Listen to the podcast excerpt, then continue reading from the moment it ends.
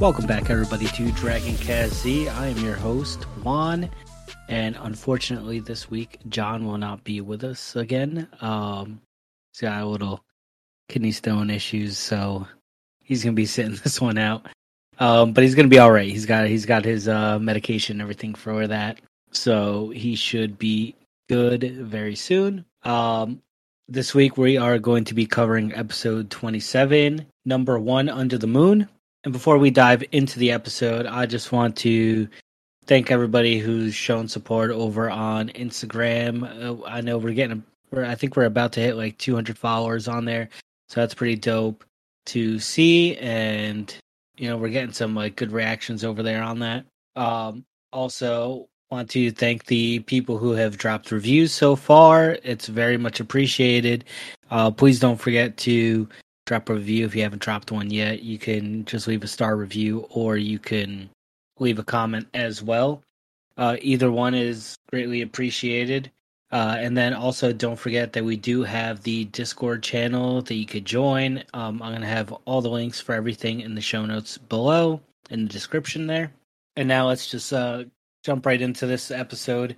Uh, we we pick up where we left off last week, where uh, Master Roshi was doing like these weird, creepy like hand waves, and uh, I told you guys that technique is called the Sleepy Boy technique. And so we jump in. We're Master Roshi's finishing the that like technique, and it's a hypnosis technique, and he ends up putting Goku to sleep. And Goku's passed out, and then there's like this interaction with Master Roshi and um, the announcer for the fights. Master Roshi tells him to do his job and start counting, and the announcer tells him like, "But it's a that's a hypnosis like technique. We're not supposed to use those. Like, it is a martial arts competition. If we just allowed hypnosis techniques, then this would be a very dull competition." And then Master Roshi basically is like telling him like, you know, like you guys got enough fighting out of out of our match. Like he's Goku's not going to wake up. It's impossible for him to wake up now. Um, to start counting. So the announcer guy starts counting, and everyone's bugging out. And I think they, if I remember correctly, they get to like number seven. Bulma saves the day by yelling out to Goku and saying, "Goku, uh, your dinner is ready." And Goku suddenly just wakes up instantly, up on his feet, and he's like wondering where his food is. So then, you know, Goku puts two and two together and realizes like they're just get me to wake back up and continue this fight, which is what happens. Like, you know, Master Roshi and Goku get back to fighting, but it was just like Master Roshi was just like so blown away at the fact that Goku woke up from this technique. Like, no one should have woken up for any reason unless Master Roshi himself specified for them to wake up. It's supposed to be a very powerful technique. Then Goku pulls out a technique that we didn't know he knows, but it was taught to him by his uh, grandpa Gohan, and it's called Rock, Scissors, and Paper. And so basically, like you attack, like Goku attacks, and then like just yells what he's gonna hit him with. So like if he yells Rock, he's gonna hit him with like an open hand fist. I mean a closed fist. Uh, if he yells paper, he's gonna slap him, and then scissors. Uh, I think scissors is like a karate chop. So of course, Master Roshi can counter these attacks and dodge them because he trained with Grandpa Gohan. So Goku's upset that Master Roshi knows how to counter his moves, and he goes, he's like, "Oh, then you must have known my my uh, Grandpa Gohan." And Master Roshi tell, tells him he trained with him. And then he was like, "Oh, no wonder you're like such a good opponent." But like this whole time, like Goku's pretty like this episode, like this episode, Goku's pretty cocky. The last like couple episodes, I was like, "Yo, Goku's not being cocky. I don't get it." Like, there's clearly a difference with the dub and sub. But now nah, this episode, Goku's like really being cocky. So Goku is like upset the Master Roshi counters, and Goku comes up with this new way of doing that technique. And what he does instead is he'll yell paper, and instead of slapping Master Roshi, he'll punch him so that Master Roshi isn't blocking for the correct attack now at this point. So Master Roshi gets gets he's getting real tired, he's getting real impatient, and decides to use his ultimate move. And he makes a statement that like this ultimate move could kill him, and if it doesn't like get executed properly.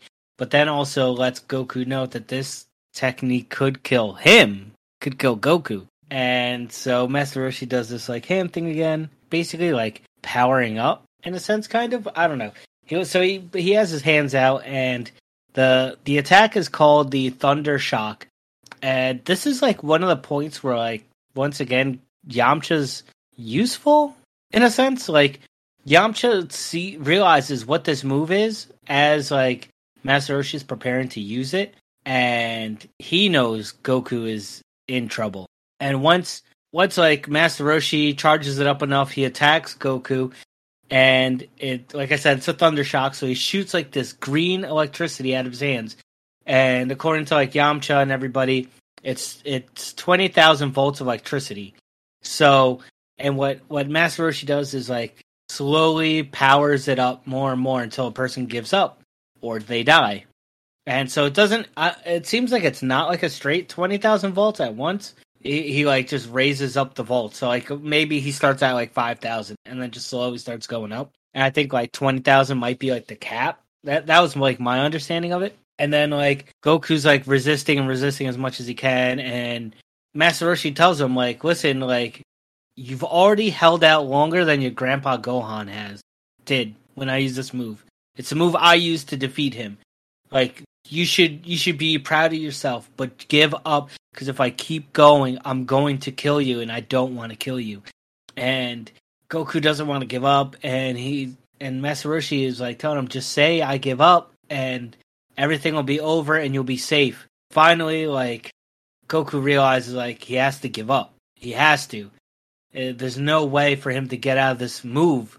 He he messed up by letting Master Roshi shoot this technique off and charging it up. So there those were his two mess ups right there. So Goku starts. He starts to say that he gives up, and he just gets the word "I" and gets the word "give," and that's it. Those are the only two words he was able to get out.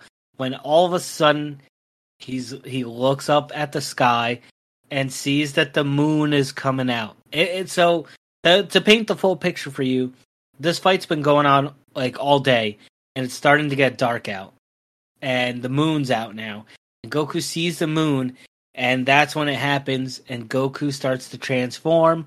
Bulma, Oolong, Yamcha, Puar, they're all scared because they know what's happening. They because of what happened at Pilaf's castle. Goku's turn transforming into the Great Ape also known as the Ozaru, and they're all scared. Goku transforms.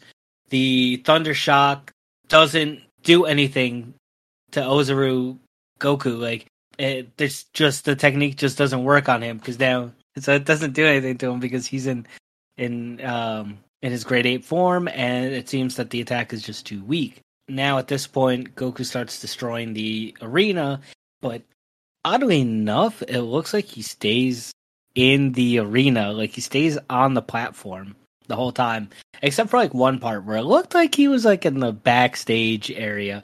Well, let that slide. But he starts destroying everything, and everybody starts running. And Yamcha, once again being useful, tells Puar, "Hey, we're gonna do the same thing that we did last time. You're gonna turn into a pair of scissors.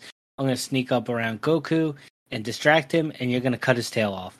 and Puar's down, Yamcha's down, and then they realize Master Roshi is powering up. So Master Roshi takes off his jacket, like his uh his gi, then just like buffs up again, like he has in like Super and everything, and like he did when he did the Kamehameha wave for the first time on the show, and he gets all muscle bound, jacked, starts charging up a Kamehameha wave, and he decides to do the max power Kamehameha wave. No, so now once once Master Roshi is like shirtless and jacked up, that's his max power form, and now he decides to do a max power Kamehameha wave, and Yamcha and everyone gets scared because they think that Master Roshi, well, who they think is Jackie Chun, is about to kill uh, Ozaru Goku, and and then Master Roshi's like apologizing. He's like, "This is it.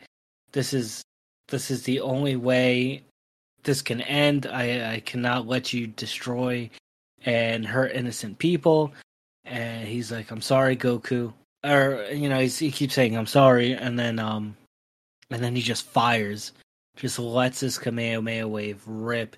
And meanwhile, like Yamcha was trying to run over to stop him, to let him know that they could cut off Goku's tail, and he just launches this Kamehameha wave, and we get like this big explosion. There's debris everywhere, and like we can't. Nobody knows where Goku is. They can't. They can't find him. They can't find his body. Nothing.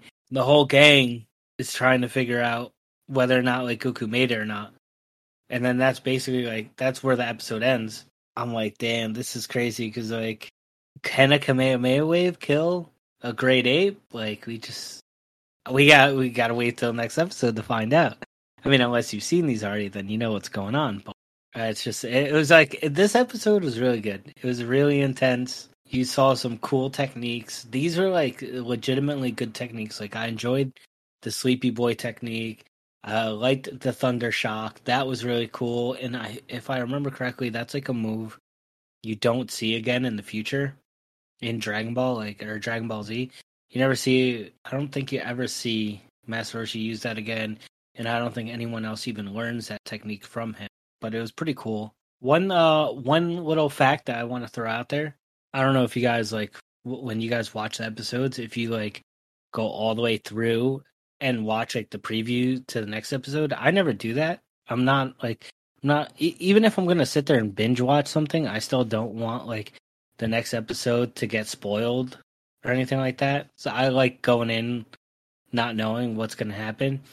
But uh, one little fun fact is that due, due to Goku being presumed dead, Bulma does the opening preview for the next episode instead of Goku doing it like usual. But uh, that's gonna that's to do it for us today. And then next week we should be back to normal, having John here. The next episode is episode 28 called The Final Blow. And we're to be covering that and we'll we'll be getting back to the banter and nonsense at the beginning and end of every episode. And once again, I want to thank everybody who has been consistently listening. Um, we've gotten to the point now where uh, we've had enough time putting out podcasts that I could actually see some sort of like analytics. So next time I convene with John, we're going to be talking about that and there might be some adjustments to the podcast that you might enjoy. So, like always, let us know. Shoot us a message on Instagram or drop us a review. Let us know what you'd like to see different with the with the podcast or like what you'd like to stay the same and not change. You know, basically let us know what we're doing, good or bad. Either way, like I, I need that kind of criticism in my life, and um, I'm always open to that. So I'll put all the links below. But until next time, peace out. Take care.